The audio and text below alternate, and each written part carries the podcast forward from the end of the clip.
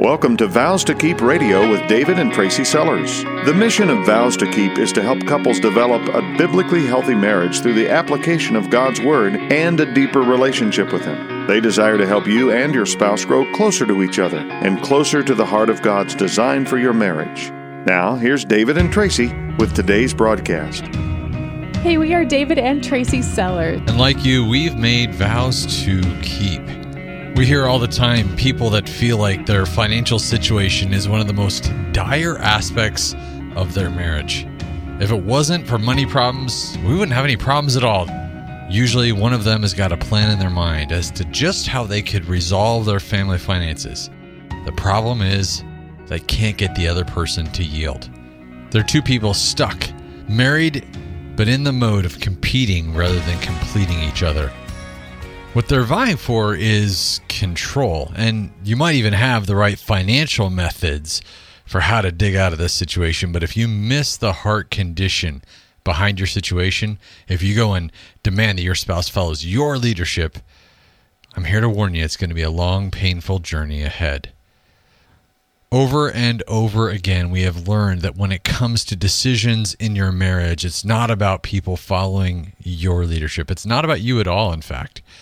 What you want to do is demand that the decisions in your marriage, and especially involving your money, are made from a biblical perspective. Now, if your spouse argues with that, go and ask them would you be able to back up that position biblically? Because if they can, awesome. But ask them to find the verses that support that stance. Are you being a good steward? For, are you being a good steward with what God has given you? What are the things that I'm doing with my money that maybe God hasn't actually asked me to do? All these are good questions, questions that we want to help you answer in this multi part series. Last time we used the analogy of flying a plane, and we spoke about the spender spouse and the saver spouse. The spender being that person who doesn't look far enough down the itinerary to get past the most immediate destinations in their flight plans. The savers, they've got so much extra fuel packed into that plane for a flight that doesn't require it. It's so overloaded the plane can never even get off the ground. So often all they do is plan and plan and plan for the worst. Today, we're going to be talking to the giver spouse. Although this is probably the smallest group, these are the people who sometimes have a tendency to neglect the things that are essential to flight. My friends lack enough gas to go the distance in their own flight. Sure, you can have whatever you need. Meanwhile, they haven't paid attention to the fact that their own tank is now on empty, and their next flight won't result in a safe trip to their destination, but rather a crash somewhere between here and there. And then finally, we'll be talking to the independent spouse. These are two people flying together, and they have literally forgotten that they are even on the same plane. They've each grabbed the flight stick, they've each got their own itinerary, but they're overlooking the fact that this plane is not going to go in two different directions successfully. Whether it's the saver spouse vying for security or the spender spouse buying happiness with more possessions, we have a tendency to focus on what will satisfy me what happens then is we start to view our spouse as an obstacle to that happiness.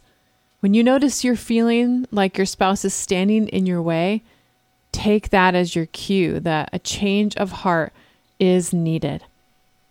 That they are not an obstacle to the happiness in your life. They are not the issue. It may just be that you need to reorder your priorities before the Lord.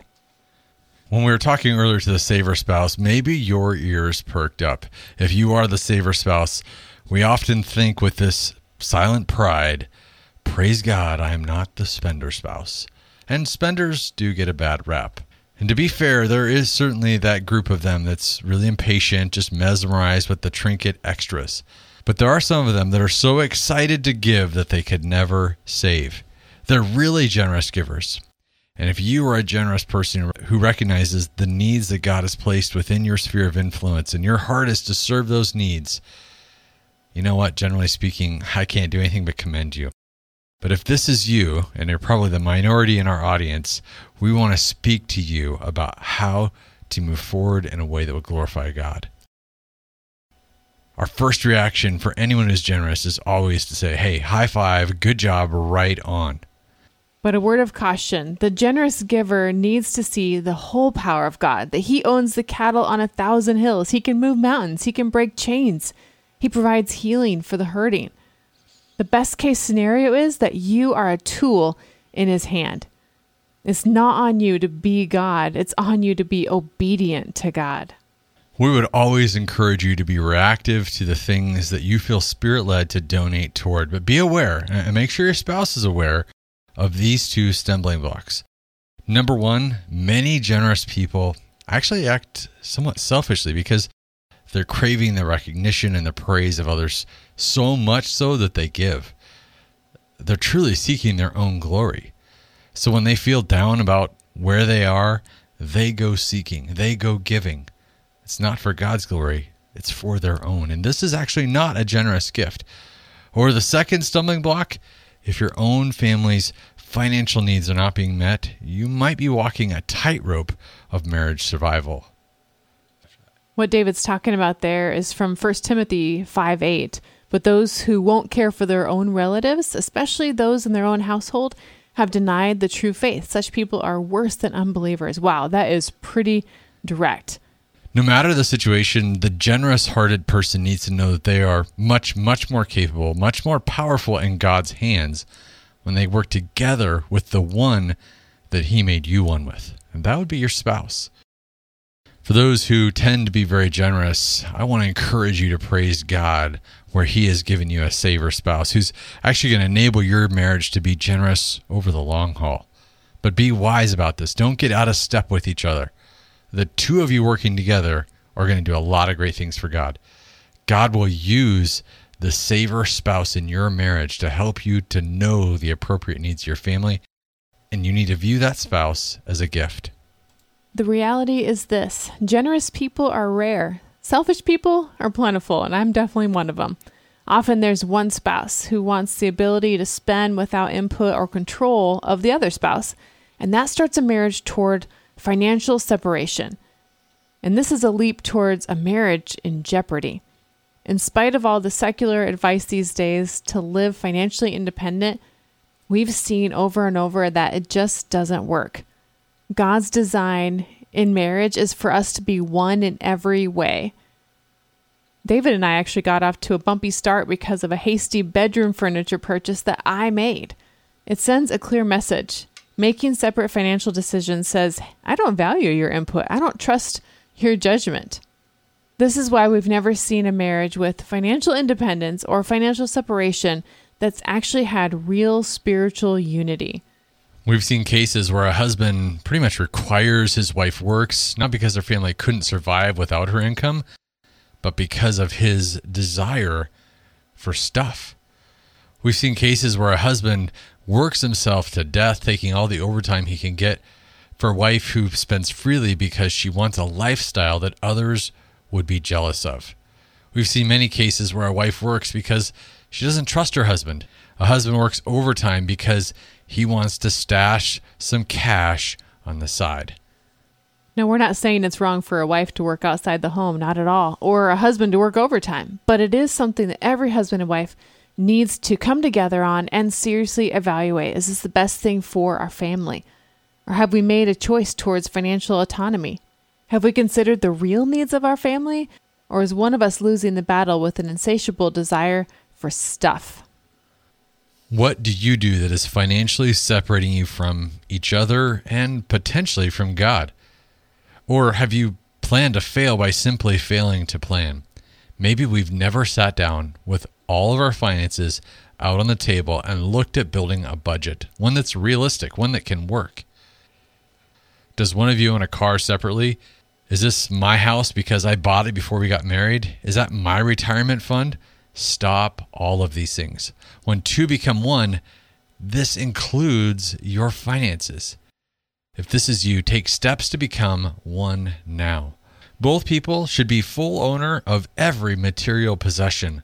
Both people should be aware of and in pursuit of reducing all of the debt. The next area we're going to touch on can be a sensitive one. We have stood beside couples in crisis who foolishly try to restrict their spouse who spends uncontrollably by budgeting a set number of dollars per person in the marriage for a slush fund. It's possible that could be a means of controlling an out of control spender. but it needs to not come from you if you're the saver. It needs to come from the person who has a hard time not getting out of control with their spending. The person who is overspending needs to examine their priorities before the Lord.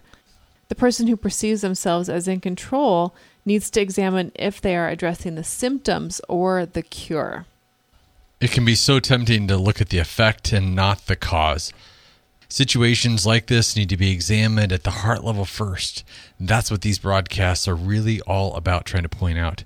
Be humble if you're the person in the wrong. Be ready to subject yourself to God's word and your spouse's wisdom. Don't let your pride over financial matters be the demise of your marriage.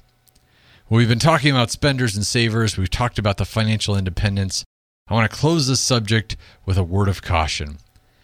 It's not uncommon that when we talk with couples in financial trouble, they say something like, Well, listen, John, he's got $4,000 of the debt. And, and he pipes up, Yeah, but Sue has 2000 And these independent debts can be an easy place for people to commit marriage suicide. What starts out as a monthly slush fund or a desire to blow $200 here or there in any way I want turns into my own credit cards that I'm eventually grabbing for funds for at the end of the month in hopes of trying to make that minimum payment. Next thing you know, I'm going to buy a new car because I'm sick of my old one. My spouse disagrees, but it doesn't matter. Eventually, this leads to more and bigger purchases. Can you imagine a spouse buying a purchase as big as a house only to tell their spouse after the fact? All of these examples we're giving are real. We have stood face to face with couples facing these very things. If you're flirting with the first step of financial independence, or maybe you've even crossed that line a few times, don't be ignorant as to where it's heading. I think it's so easy to buy into the belief that money will make us happy. And I think that's why God includes this verse in the Bible from 1 Timothy chapter 6 verse 10. For the love of money is a root of all kinds of evil. It is through this craving that some have wandered away from the faith and pierced themselves with many pangs. And I know this next one is true. I've experienced this myself from Ecclesiastes 5:10. He who loves money will not be satisfied with money, nor he who loves wealth with his income. Every couple we've found who's been facing either debt or financial problems, they find themselves in this boat where they're tempted to focus on all the wrong things. The issue is not about making sure that your name is on the title of this ill gotten purchase. The issue is not about making sure that your name is not on the credit card bills for those ill gotten purchases. What we're talking about is the attitude of your heart. According to the US Census, the median household income in the United States is high enough that America as a whole is in the top percentage of the world's richest people. 1 Timothy 6 17 through 19 has application to almost every person hearing my voice today. It says, Teach those who are rich in this world not to be proud, not to trust in their money, which is so unreliable. Their trust should be in God, who richly gives all we need for our enjoyment. Tell them to use their money to do good. They should be rich in good works and generous to those in need, always ready to share with others. By doing this, they'll be storing up their treasure as a good foundation for the future so they may experience true life. You might be feeling like you're on the ragged edge of paying bills, but meanwhile, you know there's people living in really poor living conditions. Some of us are struggling to stay ahead of those credit card bills. From our love of stuff, it's hard to say no, while some of us are just fighting to live, trying to get the next meal. 1 Timothy 6 gives us a compelling perspective that we so desperately need. If you believe that God has blessed you, consider how well your stewardship has aligned with this passage from 1 Timothy. It may be time to sit down with your spouse and have a talk. And here are some great conversation starters. Number one, what are our goals? You're guaranteed to have disunity if you have different goals. Try your best to get on the same page. We need to work through how we believe best to steward God's money. We have to examine our priorities through a biblical lens. I mean, what is the most God honoring need that we see around? Put those things first. Do we have debt? Do we give to those in need? Do we meet our monthly bills? Do we have margin for the unexpected? Do we give to our church? Do we have a date fund? Do we fundamentally have the faith to trust God as our family's provider? Do you have the basic tools that every marriage needs? And that's a budget, one that actually balances. A budget uncovers what a family needs. A budget reveals what their duty is and what our limits are. If you don't have one, sit down together, make one tonight. God was gracious enough to give those of us in marriage each other to complete His good work. Our charge today is to be a steward of all that He's given you your money, your health, your life, your kids. Don't let the love of money ruin your marriage. Be united the way that God intended. Now, David and I, we're not saying we know everything about this, but God's word is our authority. We want to share a little bit of our financial story. So, as I said earlier, when we got married, it started out with a bang. I bought some bedroom furniture that I couldn't afford. So, guess what I did? Of course, I bought it on credit. I went to the store with my mom. She was encouraging me to get it. It was on sale for 40% off. I mean, who could pass up a deal like that? And they were offering 0% financing for 24 months. I'm sold. Now, did I mention I was the spender spouse? I knew David wouldn't approve of this purchase, but we weren't married yet, and it was white and it was nice, and it was a deal I couldn't pass up. He was pretty upset, just as I predicted. I grew up in a home where things were pretty tight. Money was always an issue. So I was the saver spouse. Security was all too important to me. That was my idol. I always made sure that I had a buffer in the bank, and to hear that Tracy had spent more than the buffer that I had, knowing that we were going to get married soon, I was pretty upset. The what ifs ruled my thinking. Fear was what that was. But the purchase was something that we were going to have to deal with. Now we own the furniture, now we have the debt, so what are we going to do? We sold my truck to pay off the debt and we bought a wrecked car, which David fixed, to have something to drive. And I really learned my lesson. From there, I was a lot more conservative. We didn't have a budget at the time, but anything that was over the $50 mark, we would always talk about in advance. I was so concerned about money that although I wanted to have kids, I had planned this out. Okay, let's first pay off our student loans and any other miscellaneous things we need to make sure we get taken care of in advance before we have kids. Now, I think God was giggling in heaven right then and there because nine months into our marriage, Tracy comes to me and said, Guess what? We're going to have a baby. Do you remember this day? Yeah, you weren't quite ready for that. You cried. I cried. We were in very different spots. I, I must confess, Tracy, you handled this so well because I was a wreck. How would I pay for this? That was what was going through my mind. What a stupid thought to be worried about at that time. But for the saver spouse, uncertainty is that place where we see our true colors. Can you relate to that? Our first daughter was born about a year and a half after we were married, and our son was born 11 months after that. Clearly, my financial plans were not working out. We had our third kid three years after that. God used those early years of our marriage to allow each other, to disciple each other as it came to finances. Tracy showed me that security was this idol, God was the provider. And David helped me to see that buying only when we had the money was so much more enjoyable in the end. Now, I was a stay at home mom with three little kids, and David and I, we were just going through life. We had the bills just like you do. We had work, we had preschool, we had grocery shopping, and then we do dinner, baths, bedtime, and put it all on repeat for the next day. I had no inclinations of getting debt free, that was not on my radar. But then a friend introduced us to the financial concept of paying off the highest debt first and then rolling that payment onto the next loan. And for us, that meant student loans because those were the only loans we had besides our house payment. And I really felt a stirring in my heart to get debt free. Like, I really felt like this is what God was asking us to do. I started looking at what the Bible said about being in debt and being debt free, and my heart and my mind were suddenly open to this idea. We needed to do this, and David agreed wholeheartedly. Now, we didn't have a lot of extra money, and when I say that, I mean it.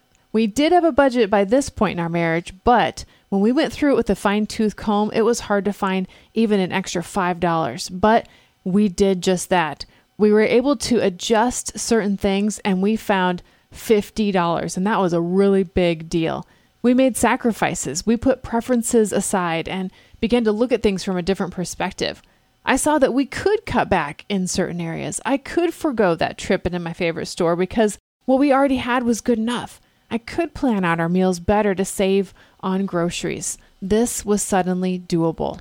So we took that $50 and we put it toward our highest bill and calculated that if we stayed on budget and paid off the biggest loan and then rolled that extra money into the next biggest loan, it would take seven years.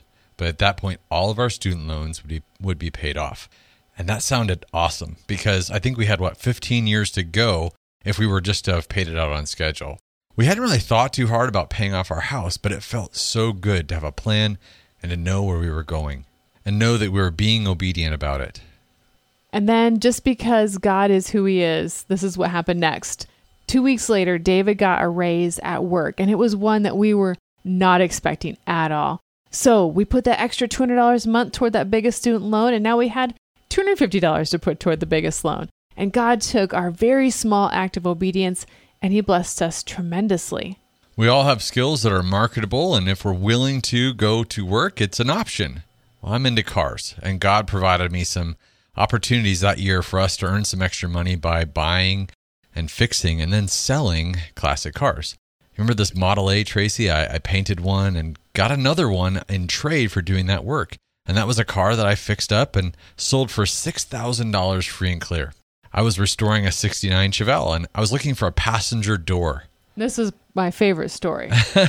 I put a wanted ad out on Craigslist and a man responded that he had one for $4,500. Wait a minute, a door for $4,500? As it turned out, it was a whole car and a car that needed a motor. So I bought the car and I put a $1,000 motor in it and sold the car for $14,000 after I was able to finish fixing it up. We've got lots of these kind of God sized stories from that season of our lives. You'd never guess this, but within 15 months, we were free of all of our student loan debt. 15 years of debt consolidated down to seven years condensed down to 15 months. That is only God. So by this point, we started to pay down our mortgage. And in the midst of that, we moved to Ohio. After selling our house in South Dakota and buying one in Ohio, we aggressively worked to advance the payments on our house. The budget was tight, but we saw God go overboard with his faithfulness when we were just a little bit faithful. The house was scheduled to be paid off in 15 years. We ended up paying it off. He ended up paying it off in four and a half years. Success for us was being on that same page all those years ago when we had that first conversation, knowing that there's a goal to reach together and we're going to have to make some sacrifices along the way, but it is for a great purpose. What we're talking about here is unity. The goal wasn't selfish. I mean, you are guaranteed to be fighting if you've got different goals. As a couple, what are our big three to five big picture financial goals? Is it new furniture? Is it a new car? Is it to pay off medical bills? Sit down tonight with your honey and have this conversation. And after you do, prioritize what are the most God honoring goals. We need to put those first. When we've got our hearts in the right spot and we let God use each other in this sanctification process, I want to assure you, friends, you're going to see growth, loads of it. Next week, we're going to talk about the biblical principles that we believe will help any family make practical change. So, as we wrap up today, here's a few warning signs for you. You need to make sure you tune in next week. Number one, are you checking your line of credit and applying for new credit cards? Are you casually looking at things you can't really afford? Are you mentally right now justifying a purchase that you'll have to go into debt over? Do you have a budget? Are you in disagreement on where you're going financially? Do you make big purchases without talking about it first? Is there money in the bank to cover unexpected purchases? Join us next week as we continue to look at marital finances and how you can go from struggling to strong. Vows to Keep is supported by a team which includes biblical coaches, writers, and pastoral advisors. If you have a desire to serve marriages in your community, we would love to hear from you. Vows to Keep is a not for profit marriage ministry designed to bring God's encouraging truth to the marriages of our area. As a not for profit organization, our commitment to Christ like marriages includes providing much needed services regardless of a couple's financial ability to offset the cost of Vows to Keep operations. If you are unable to donate your time or abilities but would like to help support Vows to Keep financially, visit vowstokeep.com and click on the donate link. This program is sponsored by Vows to Keep of Zanesfield, Ohio.